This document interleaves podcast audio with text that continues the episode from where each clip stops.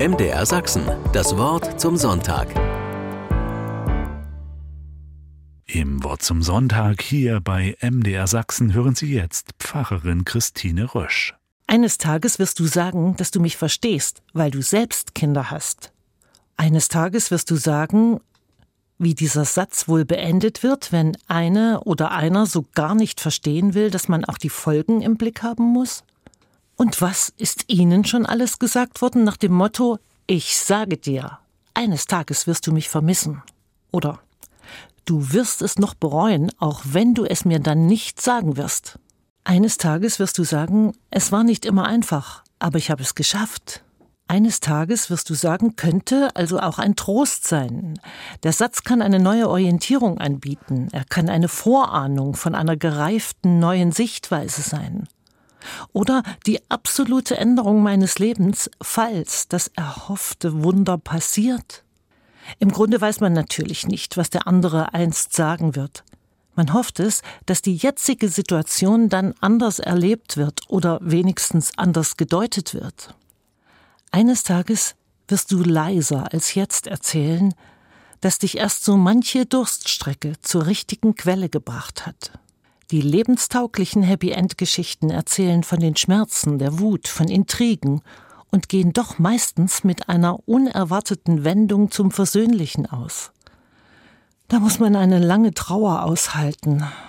Und dann gibt es doch noch ein leises oder auch lautes Freudenfest.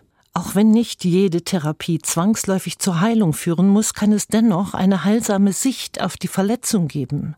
Sie kennen sicher auch allerlei Sprüche vom guten Ende und wissen zugleich, dass manche Sache auch gar kein gutes Ende nahm. Aber es gibt auch Zeiten, da ist es ratsam, erst einmal nichts zu bewerten und zu beurteilen. Eine Geschichte erzählt von Hakuin. Er lebt lebhaft, würde ich sagen. Obwohl er nicht mehr jung ist, hat er sich seine jugendliche Freiheit bewahrt. Und manchmal ist er auf seine eigene Weise wild.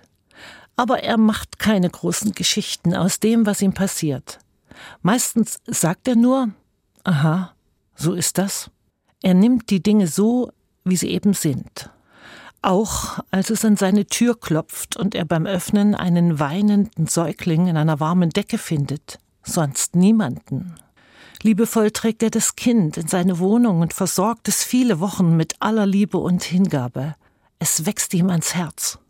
Natürlich zerreißen sich alle im Dorf die Mäuler. Wie kommt der zu dem Kind? Und was ist das wieder für eine Geschichte? Das Gerede will nicht aufhören. Aber alles, was Hakuin dann sagt, ist, aha, so ist das. Und dann, eines Tages, als es wieder an seine Tür klopft, sieht er, dass draußen eine weinende junge Frau steht. Ihre Stimme zittert. Hakuin, das Kind in deiner Wohnung ist mein Kind. Ich wusste nicht mehr weiter und habe es vor deine Tür gelegt. Weil ich weiß, bei dir ist es sicher. Und jetzt bin ich stark genug, um es wieder selbst zu versorgen. Hakuin sagt nur, Aha, so ist das. Und er geht und holt das Kind und legt es der weinenden Mutter in die Arme. Die junge Frau ist voller Dankbarkeit und Liebe. Mit dem Kind verneigt sie sich vor Hakuin. Und er schaut ihr tief in die Augen und sagt ganz freundlich zum Abschied, Aha, so ist das. Was für eine Erzählung, denke ich immer noch. Als ich sie damals hörte, war ich aufgewühlt und erstmal nicht in der Lage, innerlich ruhig zu bleiben. Vom gütigen und gelassenen Aha, so ist das, war und bin ich immer noch weit entfernt. Aber diese Geschichte hat mir sehr geholfen. Wenn mir eine Ungeheuerlichkeit passiert, dann denke ich jetzt manchmal Aha, so ist das. Ich kann den kurzen Satz ja in unterschiedlicher Weise vor mich hinsprechen. Aha, so ist das. Oder Aha, so ist das? In jedem Fall hilft er mir zu warten, bis ich eines Tages dann resümierend einen anderen Satz sagen kann. Und er bewahrt mich vor dem vorschnellen Einschätzen oder gar Aburteilen, auch mir selbst gegenüber. Denn man kennt sich ja manchmal selbst auch nicht wieder. Was? So bin ich? Heute wird in den evangelischen Kirchen über meinen Anfangssatz gepredigt. Eines Tages wirst du sagen. Mehr als 2700 Jahre alt ist der Text, der beim Propheten Jesaja steht. In unserer Sprache könnte es so heißen: Eines Tages wirst du sagen, Danke Gott. Du warst zornig, meinetwegen, aber dein Zorn hat sich gelegt, und du wirst mich trösten. Eigentlich will ich darüber gar nicht reden, dass Gott zornig war oder sogar zornig ist. Auch noch meinetwegen, das will man sonntags nicht hören. Die fromme Redewendung Loben zieht nach oben, Danken schützt vor Wanken, würde etwas besser zum Sonntag passen, hilft aber auch nicht immer, selbst wenn sie richtig ist. Da sind mein Leben und meine Empfindungen viel zu widersprüchlich. Wenn ich mich himmelhoch jauchzend fühle, dann braucht mich keiner an eine dankbare Grundhaltung erinnern. In dem Moment bin ich ja glücklich und auch sehr zufrieden mit dem Leben und mit mir. Doch wenn ich verzweifelt nach irgendeiner Hoffnung Ausschau halte, dann bin ich ja schon beinahe zu Boden gegangen. Da wanke ich nicht mehr, sondern sehe mich am Boden. Und Verlassenheit macht sich breit. Von Gott und den Menschen. Da kann mir niemand helfen, meine ich. Die Dichter der Psalmen haben diese innere Haltung umgekehrt. Sie klagen, bringen ihr Leid zur Sprache, bringen es im Gebet vor Gott. Und es dauert, bis sich langsam ihre Klage in Lob und Dank verwandelt. Vielleicht erst eines Tages. Die Rede vom Zorn Gottes durchzieht das Alte und das Neue Testament. Anders als beim Zorn eines Menschen hat Gott aber keine unbeherrschten Gefühlsausbrüche. Sein Zorn wurde verstanden als eine bewusste Reaktion Gottes, wenn er menschliches Fehlverhalten oder die Missachtung seiner Gebote sah. Im Neuen Testament wird gewarnt vor dem jüngsten Gericht, dem Tag des Zorns. Aber Jesus hat meines Wissens nie vom Zorn Gottes gesprochen. Der Vers 4 des Predigtextes beginnt ähnlich. Eines Tages werdet ihr sagen. Aber es geht mit Dankbarkeit weiter, nicht mit Zorn. Eines Tages werdet ihr sagen, dankt dem Herrn, ruft seinen Namen an, sagt der ganzen Welt, was er getan hat, erzählt allen, wie groß sein Name ist. In sonntäglicher Muse kann man sich also jetzt in Erinnerung rufen, wofür man tatsächlich dankbar sein kann, ins Bewusstsein rufen, was man ja eigentlich weiß, was man sieht und spürt, genüsslich wahrnehmen.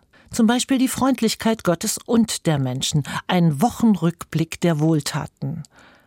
Oder das warme Gefühl mal benennen, wenn ich jemandem seit Jahrzehnten schon denkbar wohlwollend zugetan bin und das aus liebendem Grund oder langer Freundschaft.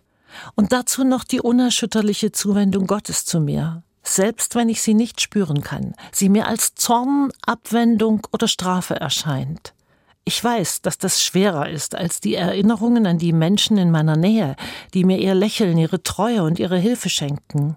Aber ich weiß auch, dass die Zuwendung Gottes noch länger bleibt. Vom ersten bis zum letzten Atemzug währt sie und sogar darüber hinaus. Heute schon will ich den Satz üben Danke Gott, du warst zornig, meinetwegen, aber dein Zorn hat sich gelegt. Das ist mir meist fremd und auch unangenehm, zu denken und sagen, dass Gott zornig über mich ist. Die Freunde von Hiob also der mit den wirklich schlechten Botschaften, die Freunde vermuten, dass Hiob von Gott für irgendetwas bestraft wird.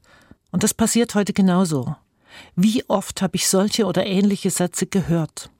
Wieso tut Gott uns das denn an? Andere haben gesunde Kinder und wissen es nicht zu schätzen. Frau Pfarrer, ich habe mein Leben lang anständig gelebt. Wofür bestraft mich Gott denn jetzt? sagt der Mann im Krankenhaus zu mir. Und Hiob? Er hatte bereits Haus und Hof auf grausame Weise verloren und nun erfährt er noch vom Tod seiner Kinder. Der Erzähler lässt ihn den unfassbaren Satz sagen Ich bin nackt von meiner Mutter Leibe gekommen, nackt werde ich wieder dahin fahren. Der Herr hat's gegeben, der Herr hat's genommen, der Name des Herrn sei gelobt. Dabei war Gott gar nicht zornig über Hiob, aber die Freunde konnten es einfach nicht mehr mit ansehen und es sich schon gar nicht anders erklären, als dass das Elend von einem zornigen Gott käme. Und was bleibt einem Menschen anderes übrig, der mit der Gottesfurcht aufgewachsen ist? Soll er aufbegehren gegen eine Macht, die stärker ist als Leben und Tod?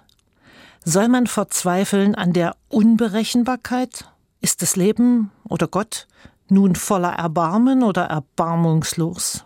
Ich kann die Freunde von Hiob verstehen. Hiob und mit ihm jeder und jede Elende und Schwache muss sich so ein Danke Gott abringen. Es ist eine große Kraft nötig, um an den Trost zu glauben, der nach schlimmen Geschehnissen da sein wird. Trost ist aber nötig, weil es eine Ahnung vom Weiterleben braucht, um wenigstens dadurch seiner gescheiterten Existenz noch einen Sinn zu verleihen. Man kennt das doch nur allzu gut, was einen am Boden hält. Zum Beispiel der Vergleich mit den gesunden, erfolgreichen und lebensfrohen. Die gut gemeinten Sprüche derer, die noch nie den monatelangen Verlust von Lebensmut durchgemacht haben. Manchmal sind sie nicht auszuhalten, diese hoffnungslos zuversichtlichen Menschen, die meine Hoffnungslosigkeit nicht an sich ranlassen wollen. Und sie wollen auch nichts davon wissen, dass sich das Leben mitunter wie eine Strafe Gottes anfühlt. Das will man nicht hören, ich weiß. Es darf Zeit vergehen. Eines Tages werde ich mich erinnern. Eines Tages erst wirst auch du wieder davon sprechen, was du an Gutem erlebt hast oder was Gott dir Gutes getan hat. Eines Tages reicht, wenn mein Dank heute noch nicht über die Lippen kommt. Und es müssen nicht die Heldentaten sein, von denen wir schwärmen. Es könnte auch das zarte Eingreifen Gottes sein oder mein leises Lied von dem Vogel in der Nacht, der schon vom neuen Morgen singt. Hoffnung ist der Vogel in der Nacht, der schon vom neuen Morgen singt. Hoffnung ist der fröhliche Verdacht, dass des Teufels Rechnung gar nicht stimmt. Hoffnung ist die Hand, die übern Tisch tröstend nach der meinen greift. Hoffnung ist das Saatkorn, das verspricht, dass Baum und Blatt und Frucht draus reift.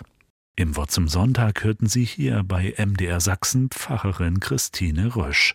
MDR Kultur überträgt ab 10 Uhr einen evangelischen Gottesdienst aus der St. Niklaskirche in Ehrenfriedersdorf.